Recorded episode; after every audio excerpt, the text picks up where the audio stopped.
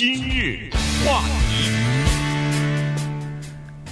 欢迎收听由钟迅和高宁为您主持的《今日话题》。呃，这个最高法院啊，今年要审理一个案子——密西西比州的这个心跳法案啊，就是怀孕十五呃十五星期以上的孕妇呢，呃，禁止做堕胎手术啊。这个事情呢，就引起人们对堕胎的这个情况的关注。呃，今天我们就收集了一些资料呢，跟大家稍微的聊一下。如果这个法案在最高法院啊，如果呃这个。九名大法官最终决定说是要把一九七三年通过的那个妇女的这个呃堕胎权利，要不就是限制，要不就是推翻的话，哪些人会受到一些影响？现在在堕胎的这些女性当中，她们都属于哪个年龄层的？结婚了还是没有结婚？呃，以前做过堕做做做过堕胎手术吗？等等哈，这个收入情况怎么样？文化教育的情况怎么样？我们跟大家简单的来总结一下，这样的话，我们至少知道。如果要是这个堕胎权利被在联邦的层面取消或者是说限制的话，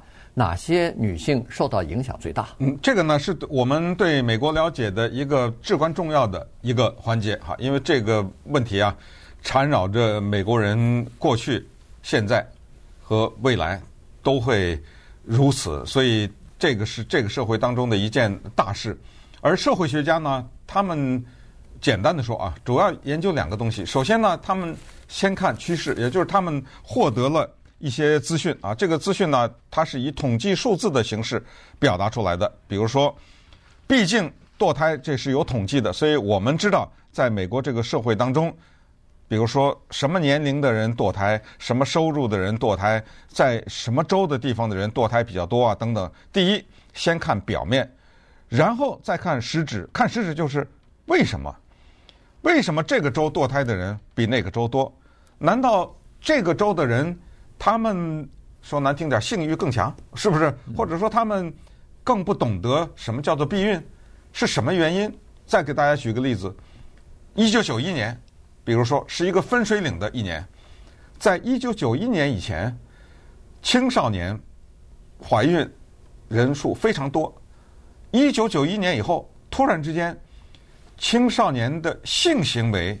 和未成年的这种怀孕，什么十七八岁啊，或者哈这种，大幅度下降，这是确实有统计数字支持的。但是我再问你一句，为什么呀？一九九一年发生了什么事情啊？对不对？呃，这个就是社会学家呢，他们需要问为什么。当这个问题解决了以后，它对未来是有帮助的。也就是我们研究历史，为什么对未来就是哦，原来当有这么一二三四五个条件，或者当社会存在这么一些基础的时候，人的行为就会发生那样的一些变化。那么今天呢，我们就来回答一些基本的问题，就是谁在二零二一年啊，当今的这个美国社会，谁去堕胎？这个问题，咱们就把它细细的来了解一下。嗯，首先，呃，是堕胎的人当中有相当多的人呢，是已经有孩子的，已经做妈妈的，呃，这些人啊，这个根据呃联邦的疾病预防中心啊，就是 C D C 呃二零一九年的这个数据呢，它是说差不多有百分之六十吧。呃，六十的这个现在去做堕胎手术的呃孕妇呢，是已经有孩子一个或者两个以上孩子的人啊，这个这个本身就跟我们的理解就普通理解有出入啊，对对不对？对都是认为刚刚怀孕我不想要是吧？种种的原因，不管是我没钱呢、啊，或者我年龄小啊等等，或者是其他的原因，哎，他反而不是对，嗯，他就是说有百分之六十的人是有孩子的人，百分之五十的。这个孕妇就是要堕胎的，堕胎的这个孕妇呢，是有两个以上孩子的人，两个以上孩子的妈妈。那么好了，他们的主要原因为什么要堕胎呢？很简单，其实就是一个经济原因，就是养不起，嗯，或者说是他们给出的理由是，他们想做一个更好的妈妈，对已经有的那一个孩子或两个孩子，已经有的孩子做更好的父母。那原这个言外之意就是说，如果再生下这个弟弟或者是妹妹的话，他们可能就没办法养活，或者是就没有办法做更好的父母了，哎，提供不了其他的这个必须的东西了。嗯、你从这儿可以推断出什么东西来呢？我们这只能是呃推断哈，当然社会学家他们会有更仔细的研究，就是刚才你说的这个有一两个孩子的这种人，他要堕胎，那就证明他本身就没想要，嗯，对不对？意外怀孕、啊，对，没有一个人是说啊我要怀孕了。呃，一怀孕我马上就堕，我怀孕的目的就是堕胎，没有吧？对，对不对？好，我们就一点点这么推测呢，逻辑用逻辑去推测，就是他一定就是没想要，对，可是又有了。那么为什么没想要又有呢？啊，对不对？咱们再这么说，是你不具备这个避孕的知识吗？还是说，呃，当然我们都知道有这个所谓意外，对不对？呃、大家都明白，有的时候。为什么会有意外？但是就可以从这儿看出来，在当今的社会当中，还是有一个东西存在，叫做意外。嗯，对。呃，好，接下来我们就再说了。其实现在不管是这个最高法院也好，是在各个州进行的限制堕胎的情况也好，基本上谈的都是叫做中期或者是晚期的堕胎。但是呢，根据现在的资料来看呢，实际上啊，大部分的孕妇她堕胎呢都是早期堕胎，也就是说，当她发现自己怀孕，而且她知道自己不想要这个孩子的时候呢，你看哈，有百分之四十三的堕胎是发生在怀孕的前六个星期。也就是说，他知道了自己有孩子的时候，他就想要堕胎，几乎就一知道马上就、哎、一知道马上就知道，呃，马上就要堕胎。百分之九十三啊，九十二的人发生在怀孕后十三周以内，也就是说刚不到三个月吧，三个月之前，百分之九十二的呃这个母亲呢，或者是父母亲决定要堕胎。那这样一来的话，我们就可以想象，你看密西西比州他那个心跳法案是十五周，如果要是。最高法院同意说，十五周以后不能堕胎，十五周以前可以堕胎的话，我们可以知道，根据现在的情况，百分之九十二的孕妇是不会受到影响的，嗯、对, 对, 对不对、嗯？因为他们在十三周的时候就已经堕胎了，做做了堕胎手术了，呃，这个就是呃很有意思了，因为现在一九七三年的那个。呃 ，Roe versus Wade 就是呃，这个联邦层级呢是赋予女性堕胎权利合法权利呢，他说的是二十，平均是二十三周，也就是二十三周以前堕胎是合法的。晚期堕胎当然现在呃基本上各个州都禁止了啊，因为那个时候比如说孩子已经有这个呃发育已经开始，不仅是有心跳，而且有这个什么四肢啊什么的都都已经大脑什么都已经开始形成了哈，呃所以。那个是呃，现在大部分都不允许。可是二十三周这个呢，呃，可能现在最高法院没准会把这个标准往下降低。据说是呃，是首席大法官 John Roberts Junior， 嗯，他就想说是我们是不是可以考虑把二十三周降到比如说十五周、十六周，这样的话至少还可以给女性堕胎权利合法化。但是听说是其他的一些大法官。好像没有符合他的这个想法。是呃，首先大家要明白美国社会的这个变化，就是当今和一九七三年那个时候相比，现在美国堕胎的女性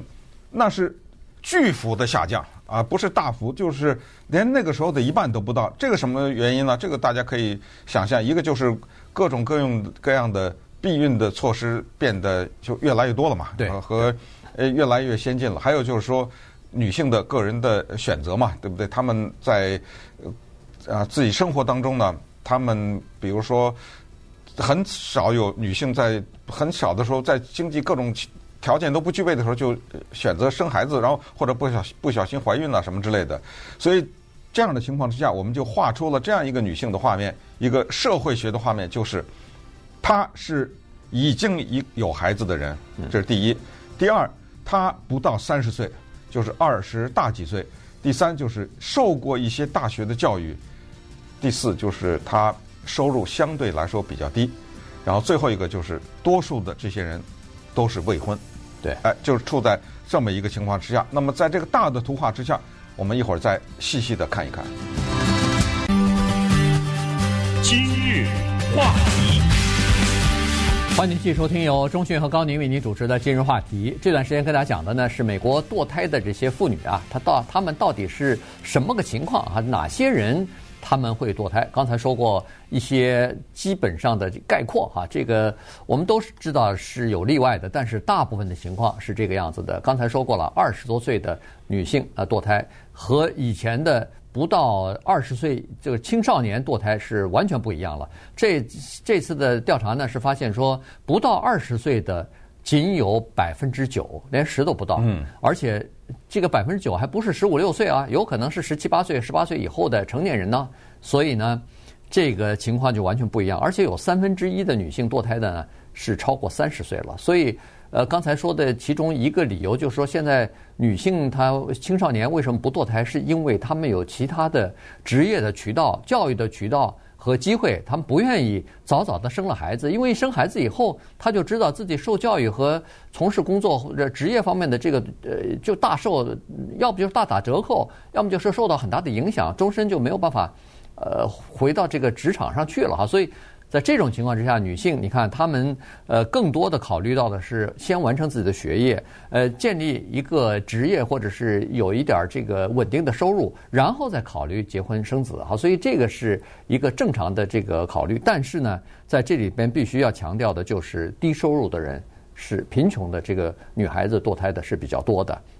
产呃生活在贫困线以下的这个呃女性呢，百分之五十堕胎的人里头有百分之五十生活在贫困线以下，百分之二十五呃百分之二十五生困生活在接近贫困线的这个水平，所以你就看得出来，这些孩子这些女女生啊，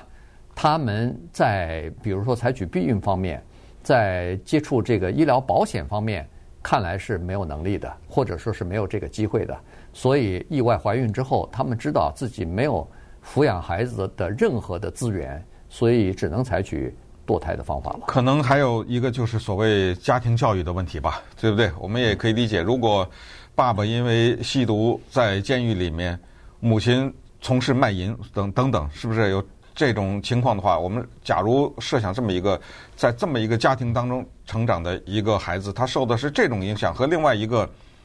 在华尔街上班的，对不对？啊，我们做这样一个比较。这是一个经济的原因，还有一个特别有意思的，也是相当值得研究的，特别的在美国让人甚至多多少少有点费解的，就是堕胎的人比较多的那些州，基本上都是民主党的州，都是比较蓝颜色的州。当然，红州像什么，嗯，密西西比啊、密苏里啊、什么北达科达、南达科达这些地方。